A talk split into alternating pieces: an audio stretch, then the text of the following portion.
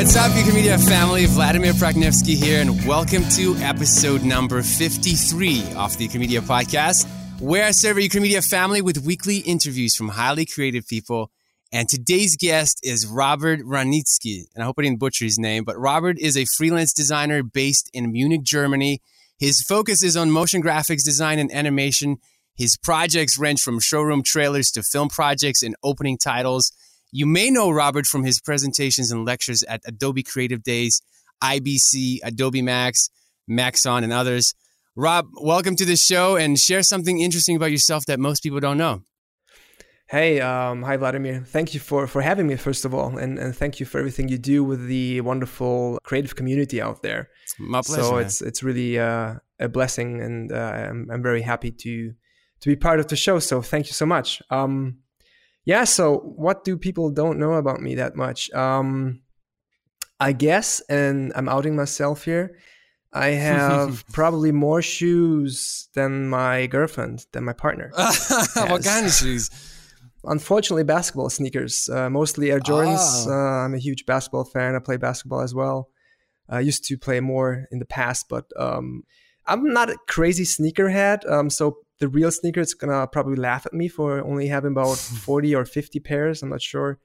Jeez, I don't think I've owned that um, many in my entire life. yeah.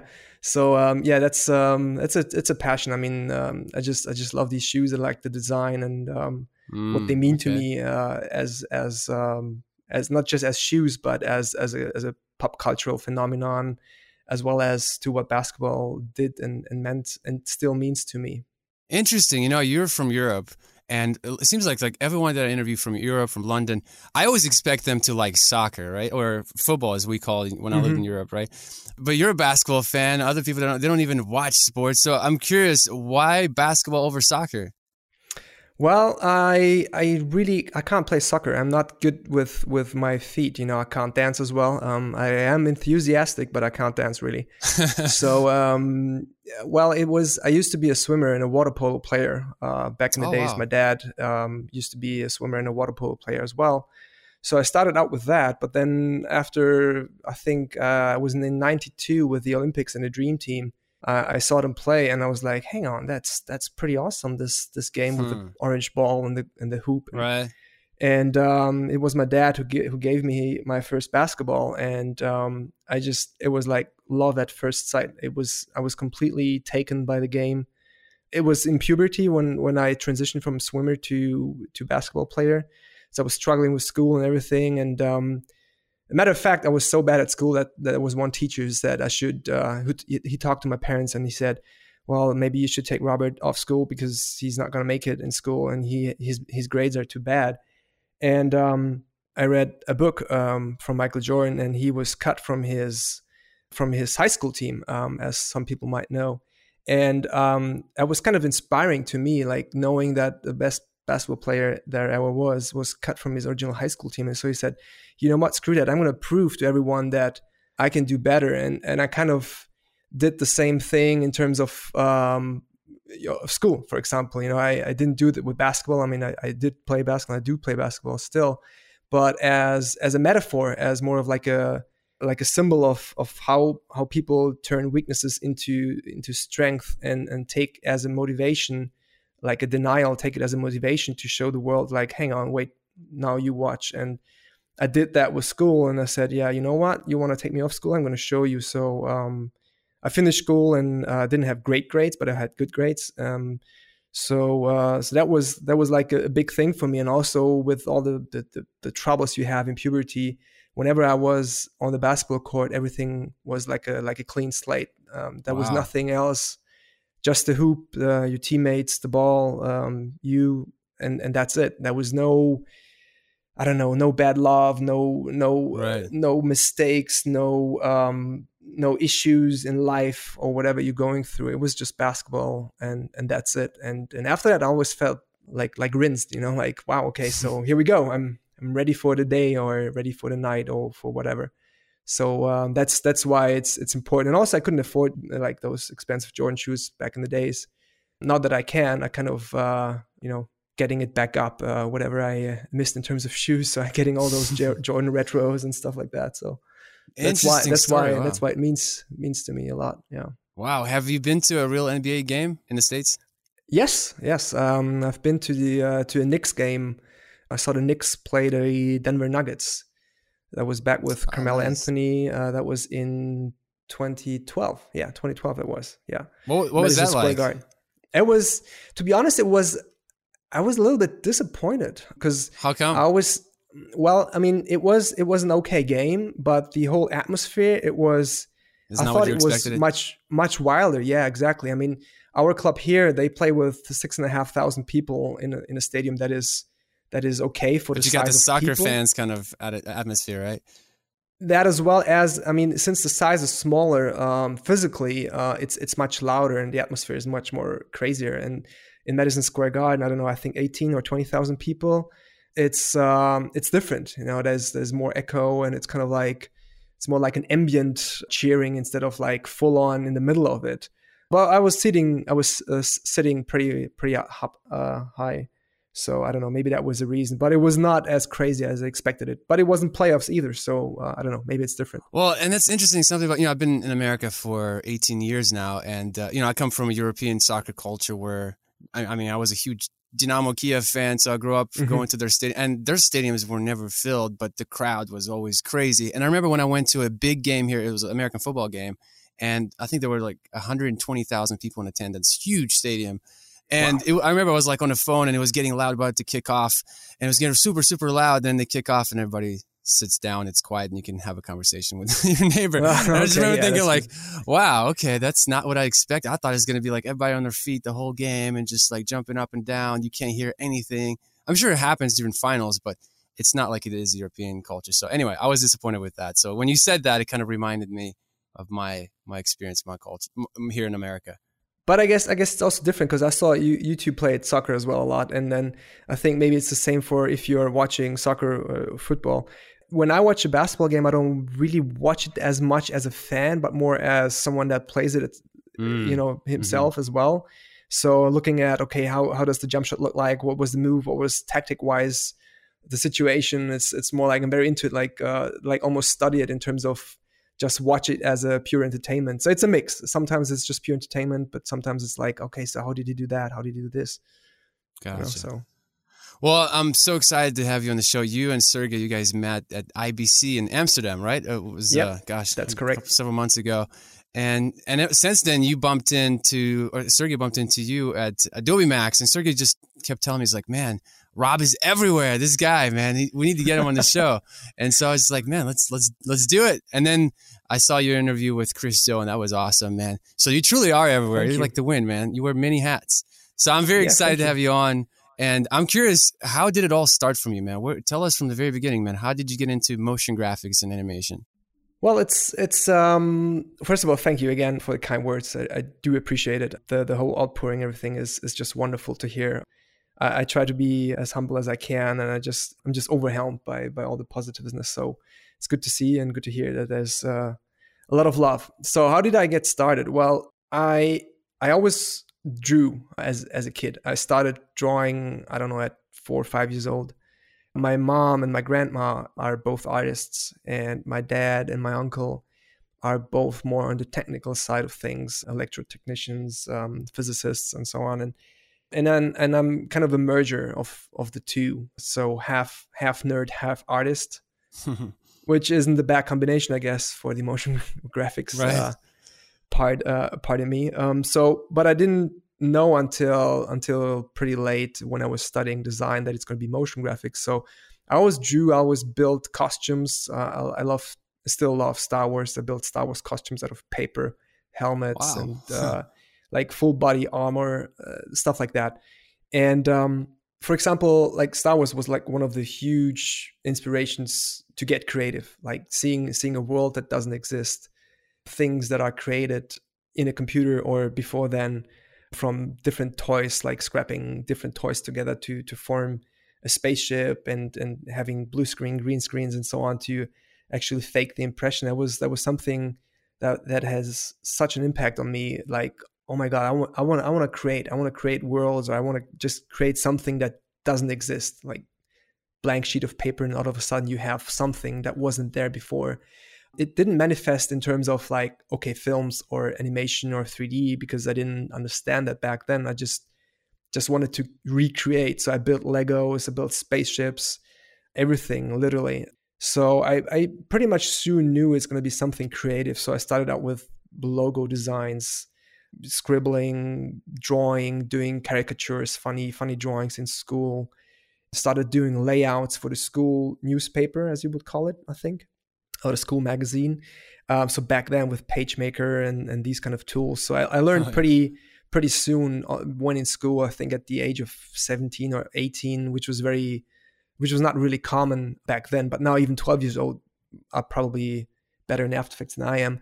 But back then, as an 18 year old, it was it was rare to have uh, like a proper computer and uh, like all the tools and everything to to do that stuff. So that's that's how I started with doing layouts and and print design basically. Worked in a t-shirt copy shop doing really really crappy logos for different little brands or different little sports clubs and stuff like that. So it wasn't until I started my design studies in Mannheim. Uh, that's where I started communication design. So it started with the traditional okay, you draw a lot, you you have to do all the typography classes, photography, of course, video and film, and as a, as a web web design as well. So that was part of it, and um, so I always wanted to design anything that that I like. So whatever came up, I was like, oh yeah, let, let me do web design, let me do this. So uh, back then, I still thought I'm, I'd be able to do everything. So after a while, I figured out obviously you can't do everything because it's just way too complicated. But that little right myself that was naive enough to believe uh, everything can be done um, said, "Oh yeah, let's take on Flash," and um, started to play around with Flash and everything. And at the same time, um, actually, I think even before studies, I went to to a design conference or photo conference. I'm not sure. I think it was Photokina, and uh, saw the Adobe booth, and I saw a guy whose name is Steve Holmes, who was like a mentor for me. Um, he used to be a demo artist for Adobe He's still he still works as a designer doing motion graphics and web design. And he gave a demo with After Effects 4, I think, back then, doing flying spaceships, explosions, that kind of stuff back then. Uh, imagine that. So I saw that and I was completely blown away. I approached him and asked him like, "Hey, um, that's awesome. How how can I do stuff like that?" So we kind of connected and stayed friends um, to this very day. And uh, he kind of mentored me a little bit here and there and always uh, strived um, to to do stuff like that to be able to do something so quickly and so nicely that you'll be able to to demo it and um, and again uh, i think a year later i started um, studying uh, design and then like the things that i said before like with web design and everything I, flash like the first movement happened i was like okay hang on something something is animated there's sound and there's the whole element of time and animation and everything together has a much stronger emotional component than just a simple photo or a simple page layout. And then um, then I took on After Effects. Um, although I heard about it, I, I was afraid of using it because I thought, oh my god, this is like such a complicated tool. I'll never be able to learn it. Although thinking I will be able to learn so that was like a mixture of anxiety and and respect, uh, but at the same time the motivation was there. So uh, that's that's how I started with uh, with animation and motion graphics, and um, more and more towards the end of the study, I I figured uh, that's that's what I want to do. Um, well, it was good to have all the basics laid out in terms of typography and photography and sketching and everything, but really what made my heart beat faster was was really motion graphics and everything that is animated. How long did it take you to learn After Effects? Well, what do you mean, like learn? I'm still learning it. that's a that's a terrible um, question. You're right. Well, when when did you no, feel I mean, comfortable? You feel like well, you know what? I feel like I can teach people this stuff. I think. Um, well, here's the thing. I didn't I didn't mention this uh, when after after I met Steve. The next conference, like a couple of months later, I was uh, again at the Adobe booth. Someone had some issues, um, not knowing how to do this and that, and I helped him out. And someone from Adobe noticed that. There's like this I don't know 20 year old kid that's that's helping out someone and how come he knows so much about Photoshop? And um, so they asked me if I want to be doing uh, freelance uh, demos like a demo artist for Adobe. And I was like holy what? Like wow. half a year ago I was just imagining being on stage and, and showing stuff to people. And then literally like half a year later, they asked me to come on board because they were looking for for talents that can show the program to people, but also know how to use it. So it was a um, it was a funny coincidence, like a serendipity moment. Um, so I got on board with Adobe. They they took me on after making some after passing some tests. They said, "Yeah, well, welcome on board." So I I kind of had to learn the tools better to be able to present them to an audience. At the same time, I wanted to learn them to be able to be a better designer, right? So it was a mix of having to do it and wanting to do it. And um, to answer the question in a short way, uh, how many years or how, how much time it took to learn After Effects, I'm not really sure because it was an ongoing process and it was right. way, way more difficult back then without uh, YouTube and like all the fantastic tutorials like Andrew's doing and so on. So it was, it was like I had to learn from books and from guys like Steve and so on. So it was um, probably maybe two years or so, I would say, so that I'm really comfortable. Maybe maybe less I knew Photoshop quite well, so it was a, easier transition, you know, because for me it was always like Photoshop with with the timeline. But uh, yeah, something between a year and, a, and, two years maybe. No, that's awesome. I also think it's awesome that you had a, a mentor, somebody who mentored you through this process. And you know, I I think that teaching something about if you can't teach something you don't understand. So in order to teach something, you truly have to understand it. So in a way, teaching speeds up growth, and I feel like uh, correct me if I'm wrong, but I think that's what contributed to your growth so fast because you you were able to teach so early on. Was that your first gig, or did you work somewhere else first? Um, in terms of presenting, yeah, the the whole Adobe thing was my my first experience as teaching, showing things to to others. I was always shy, kind of got rid of that, um, but usually I was I was a very shy person, and um, this kind of forced me to to let go of of being shy because basically I had to, you know, I couldn't be shy, you know, and and right. I remember before giving like a proper presentation, mostly was one on one, but like before my first presentation, I was like I was freaking out. So in in, in fact, it was wasn't until I think three years or four years into being a freelance demo artist that I presented in front of. I think my first presentation was in front of four or five hundred people.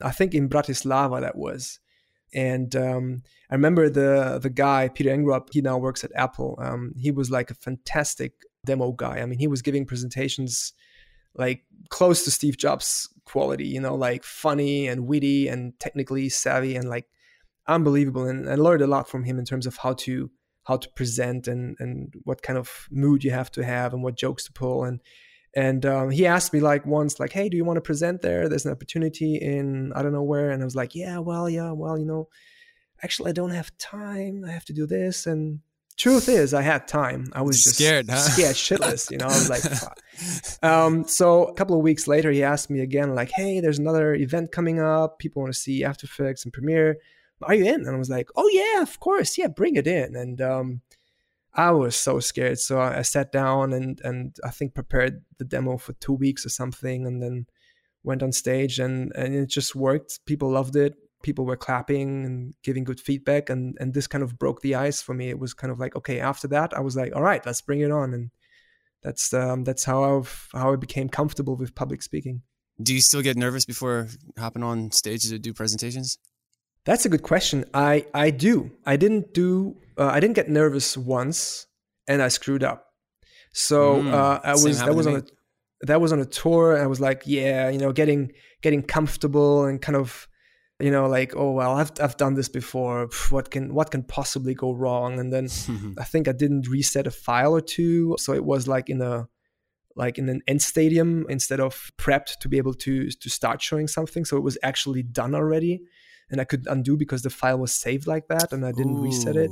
Ouch. And um, I don't know, one or two other things didn't go as as planned. I mean, it wasn't a disaster, but for me, knowing what it should have been, it was it was right like pretty bad. And after that, I was like, okay, so I'm never gonna rely on just things working out and always keep that little piece of nervousness inside of me because oh, it makes you, you, makes you yeah yeah you know the attention level and the the focus level is is is much higher if you're a little bit nervous.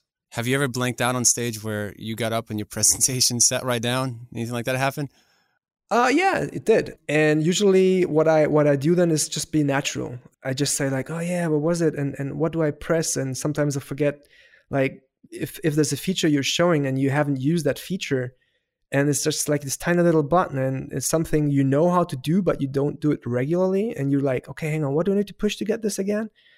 And then uh, I just asked the crowd, like, okay, hang on. I mean, you guys are pros. Like, which is the button? Come on, help me out here. So I'm, kind of, oh, that's, I'm kind of make Smart. make the make the the, the mistake uh, as a feature. You know, I kind of like um, integrate the the audience and yeah, it became like um, a teamwork kind of collaboration. Exactly. Yeah, I don't make a big deal out of it. I mean, one of the things I learned in presentations is not to not to point out mistakes mm, um, not, as not mistakes.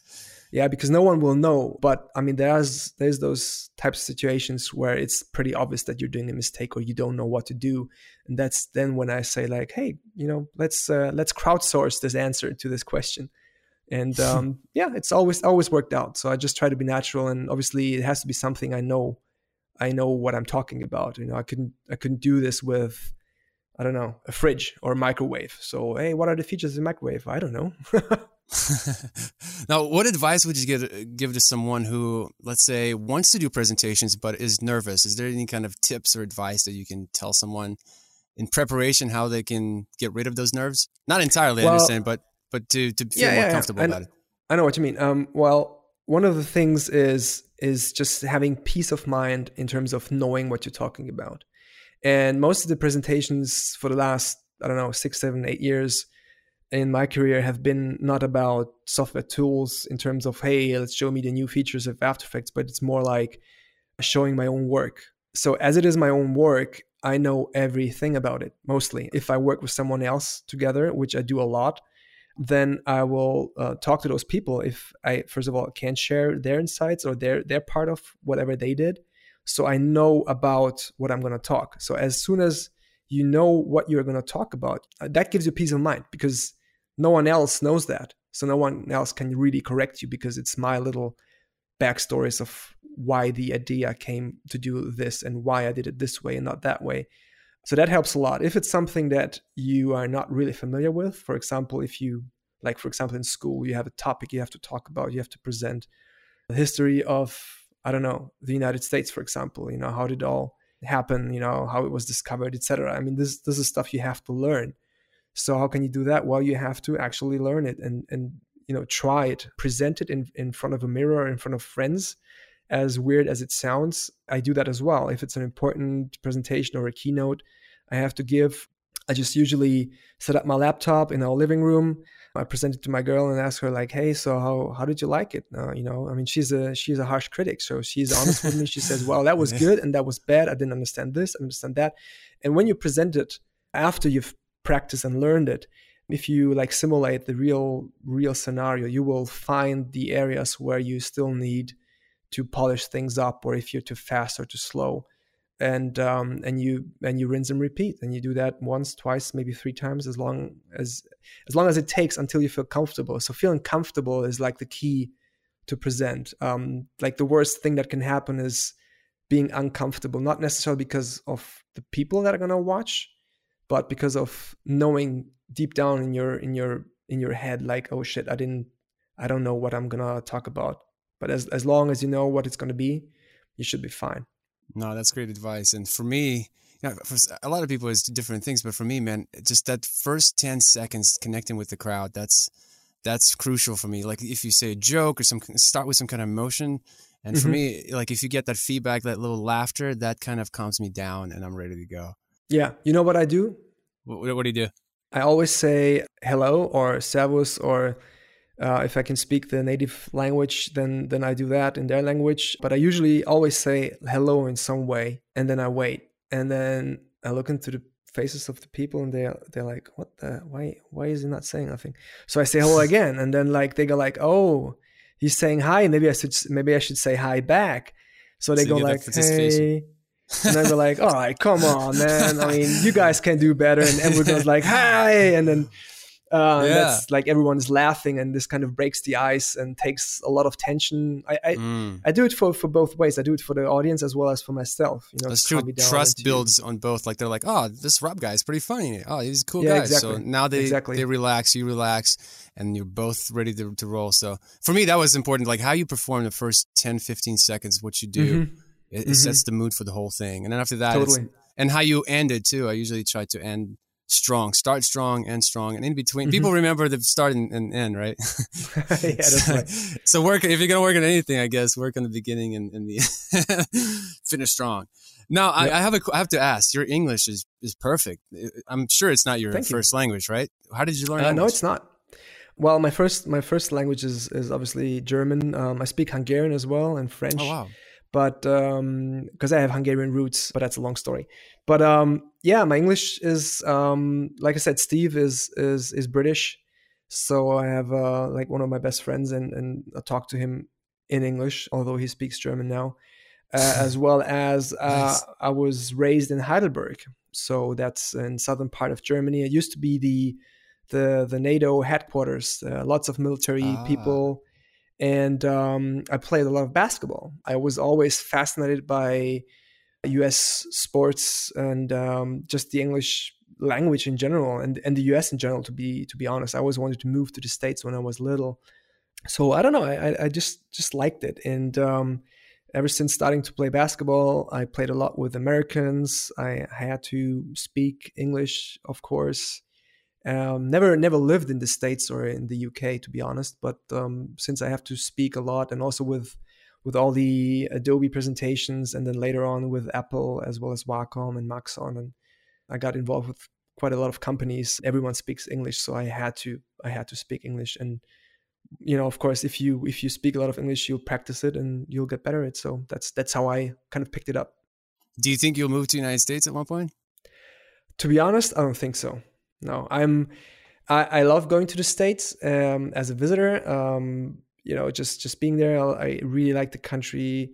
It's beautiful. Um, I've been on the East Coast, on the West Coast, but um, I have two kids, and and uh, you know, we as a family, we we're just pretty happy here and appreciate what we have, as well as all the the friends and colleagues I'm I'm sharing a studio with and working with.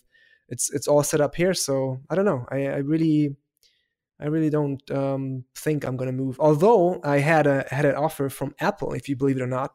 Wow. Not too many people know about that. Um, uh, no, uh, five. I mean, uh, I'm a huge Apple geek. I must say, like, still work on an old trash can Mac Pro, um, which is giving me gray hair. Uh, use a Mac MacBook Pro as well. I do have a few PCs, but I'm I'm pretty pretty much into Apple and everything, design wise and, and and and stuff they do. But um, yeah so five years ago i had a five and a half years ago i had a call from from or an email from a headhunter from apple directly. You know first of all it was like a scam and then you know got called and they said like well we would like your work that you're doing. Um it was funny because they they liked all the wacom trailers that i was i was doing for wacom back then. Oh wow. Uh, you know typical product trailers white background everything realistically rendered and they said they liked that and what they didn't know is that I got inspiration from their commercials, but their commercials were filmed with real cameras. So I had to emulate that with CG, doing it in Cinema 4D and After Effects.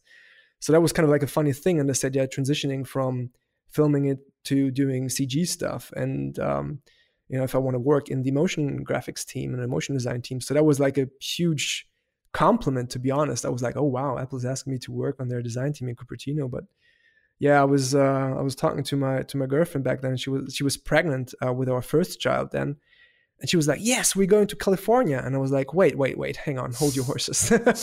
Not sure if uh, if, if if I want to do this because you know life is great here, business is doing great. Mm-hmm. I don't know if I want to give this up. So um, yeah, I decided not to do it, and um, I don't regret it. Sometimes when I see their cool work, I mean their motion graphic stuff, the, the trailers are they're pretty pretty pretty good sometimes I go like, oh man, I could have probably worked on that. But then again, I'm like, no, I'm I'm happy with what I have, and right. yeah. Now, what is the key to your success? You're everywhere. I mean, you're being noticed by everyone. You must be doing something right. If if you had to choose one thing, what is it? Maybe it's being passionate about what I do. I think it's a it's a privilege to be able to do what you love. My grandma, uh, and I know Steve Jobs said it as well, but um, for sure, my grandma said it way before Steve Jobs said it.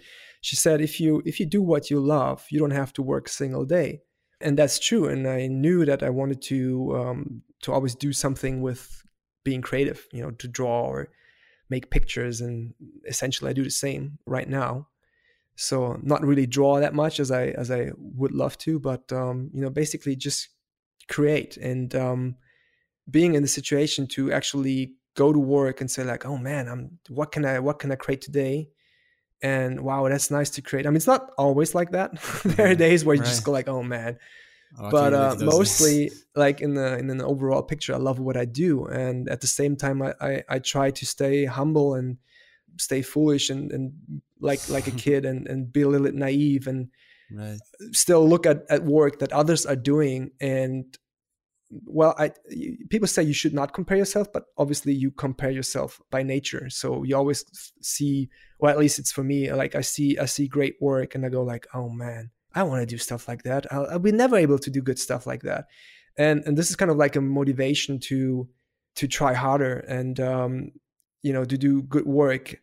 And in terms of of you know speaking out about things and and, and being in in public or in conferences or on podcasts and interviews and things like that, I I try to be honest uh, in terms of, of of what I have to to say. At first, I always thought no one no one cares about what this guy from Munich has to say, but turns out there's a lot of people that um, that actually are interested in that, and and and it made me think, and I, I realized that I was I was the same kid that that now people are asking me like, hey, so how did you get started with this? I was I was that same kid at age 20, wondering like how did this guy start to do demos and how, how did he create this special effect visual effect uh, animation whatever? And so that's maybe why why people like hearing or, or seeing what i do. And um, yeah just just trying to be myself and down to earth and just share and, and, and spread the love and give back because i was i was super lucky with with how things worked out um, being at the right time in the right moment in the right place and meeting the right people. But I mean, of course, you always have to work hard for that. But at the same time, I'm kind of like, if I see something or see someone, I'm just, you know, just just asking, you know, like, hey, um, aren't you uh, this guy who did this, that, uh, blah blah blah, and usually it works out. I always say yeah. people, if you go the official way of sending an email, I mean, thousands of people do that, so you're just right. like one in a million. But um, if you just go out and just you know just speak to people just approach people yeah. And this is how, how i met chris do you know? I was i was talking to your brother sergey and um funny enough i was like yeah exactly yeah. I mean uh, on your podcast as well as on chris like on, on, yeah. for example. That's true it's like it's like he was just standing next to me like two meters or something. And i was like hey hang on hang on hang on sergey. Just i mean that i wanted to meet this guy. I'm just going to say hi. So I, I, tapped on his shoulder and it's like hey i'm robert. I'm this guy from germany. I i like your work so uh, let's chat and and this is how this has always been in my life. This is how I approached Steve 20 years ago. Wow. Um, so you just ask, you just how, bump in. Yeah, yeah. I was in New York, for example, in in 2003 for New Year's, and I just uh, wrote. Actually, I I wrote emails um, back then. Couldn't knock on the door really, but I just sent out an email, like code call wise, like, "Hey, I'm this German student. I'm in New York for a couple of days. I like your work. Can I see your design studio?" That was, I think, Psyop Mm. and that was Eyeball, uh, New York City. And um, they said, "Yeah, just come by the studio and you know let's have a chat." And yeah, that's wow. that's how I do it. Like nothing just to ask. lose. Whatever. Wow, that's yeah, so. I ask. mean, simple advice would be just just ask, and it'll be given to you, I guess. But most people are scared to ask. that's the unfortunate yeah. part. Yeah. And if you're brave enough and bold enough to pop in, you know, like you were at Adobe Max, you were just saying, talking to Sergey, and then you saw Chris doing like, hold on a second, that five second rule, don't hesitate, just come up and mm-hmm. say something. And I felt bad yeah. towards Sergey because I was like, "Oh man, sorry, but I just have like this is the, oh, no. this is like a chance." no, no, no worries. I'm surprised that Sergey didn't even talk to Chris Do. I'm like, dude, we, we had him on the show. You should have at least said hi to Chris Do. He's like, dude, I was so busy. no, he was facing our back, so. Oh, okay. Him. So he didn't even see him because I was wondering. I was no, like, no. didn't you see he was there? Uh, anyway, but let's. I'm sure life hasn't always been perfect for you. I'm sure there are dark moments in your life, like you shared with school. You struggle in school, and how there are all these challenges that you had to overcome. So let's transition to something super dark. Share your worst moment in your creative journey. my worst moment. I mean, it's not that long ago, to be honest. I thankfully didn't have too many dark moments in in my creative life. I mean, obviously, everyone has those bad client feedbacks and right. projects that um, you know don't turn out the way you want them or or get pulled. But one of the moments, one of the one of the things that really emotionally triggered a bad feeling for me was, um, I think, um, maybe a year, a year and a half ago so I'm a huge basketball fan, right? So for for the local basketball team, I always try to do like designs and motion graphics and try to push them to do better stuff than they actually have. And I'm not offering work for free, but I say like, hey, you know what? Let's let's just make a good deal. I, I'm just I just want to create. I just want to do something else than this regular pack shot thing that I'm doing. I don't know how many times a year. So I just wanted to connect with with my passion sports, which is basketball. So I had this idea of of creating a VR film for for basketball, and that was like three years ago. I started. I, I bought a couple of 360 cameras, and the NBA had it already, but in Germany it was nowhere to be seen. So I kind of got inspired by what the NBA is doing. So I was like, hey, let, let me learn that. So I bought an Oculus, Oculus Rift to to try to, to do 360 videos, and um, I had this huge idea of of how you could um, do like a feature in the game on different angles to see it in 360 or at least 180 and to be really, really immersed in in a basketball game so I, created like a like a little three minute movie on my own costs. I basically got like a press pass to to film the game which was super kind of the club. And then i, I pitched the idea to one of their sponsors and um, they said like well yeah it's not the right time to do that. And i said yeah okay it's you know nothing to lose. Well i learned a lot. I learned how to do 360 movies how to edit it in premiere. That was even before it was part of premiere that was back with plugins and stuff. So a year later they like hey so this year it would be nice. Are you still in for that? And i'm like yeah of course. So hey maybe you can send us that that that film you made. And yeah of course. Yeah this is it. And yeah yeah it would be nice to work together on this.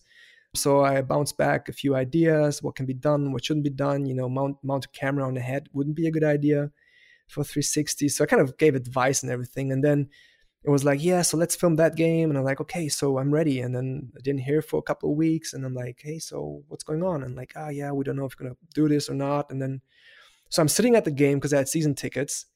And um, I see a bunch of VR cameras set up in, in the stadium. I'm like, okay, wow, that's interesting. hmm.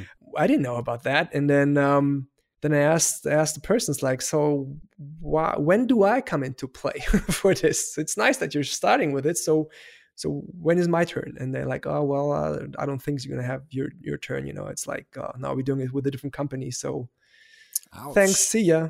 And and that was um that was bad, man. I, I felt really um mistreated. Uh, you know, I didn't I didn't ask for anything before, and uh, you know, I just naively thought that hey you know they're gonna they're gonna work with you because you know I, I, delivered like a like a like a demo on how things could be and yeah so uh yeah so you pitched was, it to uh, them and they ran with somebody else. Yeah exactly yeah. So that was uh that was a pretty bad experience. Luckily i don't have too many of those but uh that was something that um that hurt me quite a lot i must say. I mean i took it very personal like personal although yeah. i shouldn't but you know since since like it's such a passion thing and I invested so much. Not that I regret investing it because I learned a lot, but it was like the whole the whole wave. I mean, I wouldn't have a problem like saying like, hey, you know what? We have this huge company that's done a million 360 things, and we're gonna do, go with them. Like, yeah, fine. That's just right. tell me up front and not like find out from yeah from the being in the stadium finding out that they're exactly yeah yeah yeah so I felt betrayed now what what uh, what did you learn from this experience what can you do in the future to prevent it from happening again well, I what can I learn? I mean, I don't I don't want to really change who I am or or how I approach things. Obviously, I'm more careful and maybe think twice before sending out something. But I mean, I've I went it went well for 20 years, and um, I think all the long term clients I'm working with they do appreciate uh, my honesty and my um, reliability in terms of delivering work and good work and um, being being honest um, and, and upfront to them. So I think I don't know. I don't know if I'm going to change too much. I don't know if I would do the same thing. Maybe the one thing that I would take away is, you know, try to get rid of emotions in work. Uh, I'm a very emotional person, so I take things, they, things get to me uh, quite quite easily. So I'm, I'm just working on trying to get rid of this emotional part and just you work as work. You know, I, am I'm the same way. It might be the the whole European thing. Maybe it's us Europeans are like that. Because yeah, I, I, know somebody. I remember back in the day, Andrei Shevchenko was a soccer player in Ukraine, and he went to play in Italy, and uh, or England. I'm sorry. And the, the coach was complaining that Eastern Europeans are too sensitive, and uh, I'm an Eastern European, and I, I am a very sensitive person as well. And and so, but he was saying how people in the English Premier League are more tough skinned or something like that. So, but in a way, you can use that to channel to be more artistic. And so you're more sensitive to your art and you actually produce good work. So it's not necessarily a bad thing, you know? Yeah, so, I agree. Now let's transition to something positive. Share your best moment in your creative journey. There's actually multiples. Um, like, probably the best feeling I've had, and this is like way up there, is during my uh, thesis project in in my last semester in design school. So I always wanted to learn 3D, right? Um, 3D animation, 3D modeling. I, I was good at After Effects already by that time, and I, I did have a Cinema 4D license for for a couple of years, but I didn't get started with it. You know, I was always like afraid of this huge unknown of 3D. Like, oh my god, you have to model, you have to light, you have to animate, you have to render all texture and everything. It's like oh my god. And again that was a time where there were no tutorials nothing. So i was like i always wanted to do like an animated film. I'm a huge pixar fan like all their animations all the all the, the stories they tell the, the way it looks the way it's animated. It's it's um just a star wars. It's been like a huge inspiration. So i always wanted to do like a little short film like your own little world your own little story your little character. And and i knew okay in my last semester if i'm not going to pull it off now I probably will not have time when I start work because then I have to just, you know, work. So I got a couple of books, like 20 or something, about Cinema 4D and how to do 3D stuff, and a couple of books about films and movies and movie making um, for animated films. And um, and I created this little story and created characters. It was about the meat-eating plant, like a Venus flytrap, if you want to say so, and and two flies. So they're natural enemies, right? So the, the plant wants to eat the fly, the fly doesn't want to get eaten.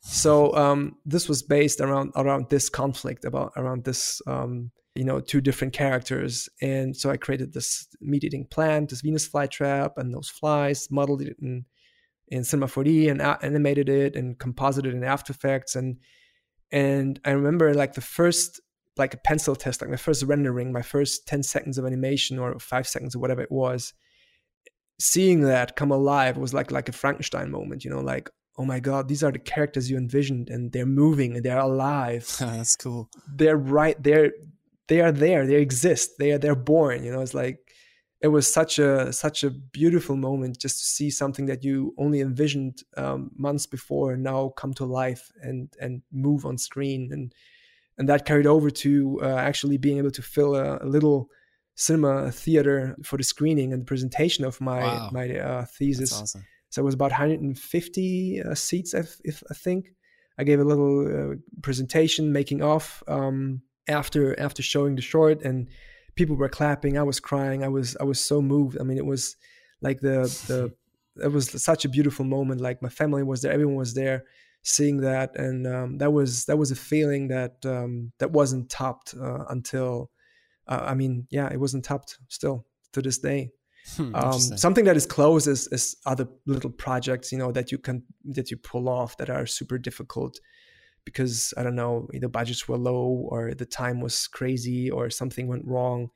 But uh, yeah, and you overcome these hurdles to um, to make it. And and then just recently, you know, what what happened with all the the talks, the events, and the, the interviews that I gave, the, the outpouring of appreciation and love and encouragement that I get from all over the world is is pretty close to that thesis feeling. You know, like people saying they like the work and they like to hear more and see more. It's whereas I was like, yeah, I don't know if really people do care or not, and getting all those messages um, because you know I, I figured that what we do is kind of has a short half life. I, I, love my work and I love doing what I do, but at the same time, it's like I'm not saving lives or anything. You know, I'm not a doctor or, or doing something hugely important in life. So I try to have this healthy, not negative, but like see work as work, love what I do, but at the same time realize it's just work. You know what I mean? It's kind of like finding a balance between going overly crazy about your work and at the same time take it seriously. You know, it's you can't have like I don't care attitude at your work, but at the same time you have to have like a like a healthy understanding of what it is. You know, no one's gonna bother about that pack shot, about that car commercial, whatever, in a year time. You know, so doing something that has a bigger impact on people, on I don't know the environment, on, on something. That's that's why, for one, I, I decided last year to do more with you know with charities, for, for example. You know, to do work that that matters more. So there's two charities I'm I'm trying to work with next year uh, to do stuff. I teach at universities.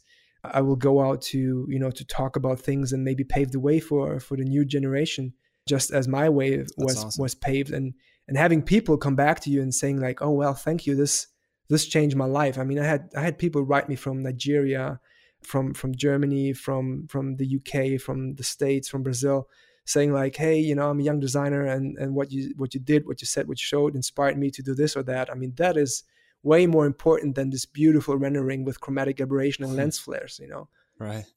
No, and it is life changing. The stuff that you do is life changing because it's kind of like remember when you were talking about Michael Jordan, how that inspired you to do all these different things, and because of Michael Jordan, somebody who's not a doctor who can't really save a life, but in reality, he helped you to overcome certain things. And same thing, you know, we get emails here, for example, someone reached out and they were thanking Sergey because of him.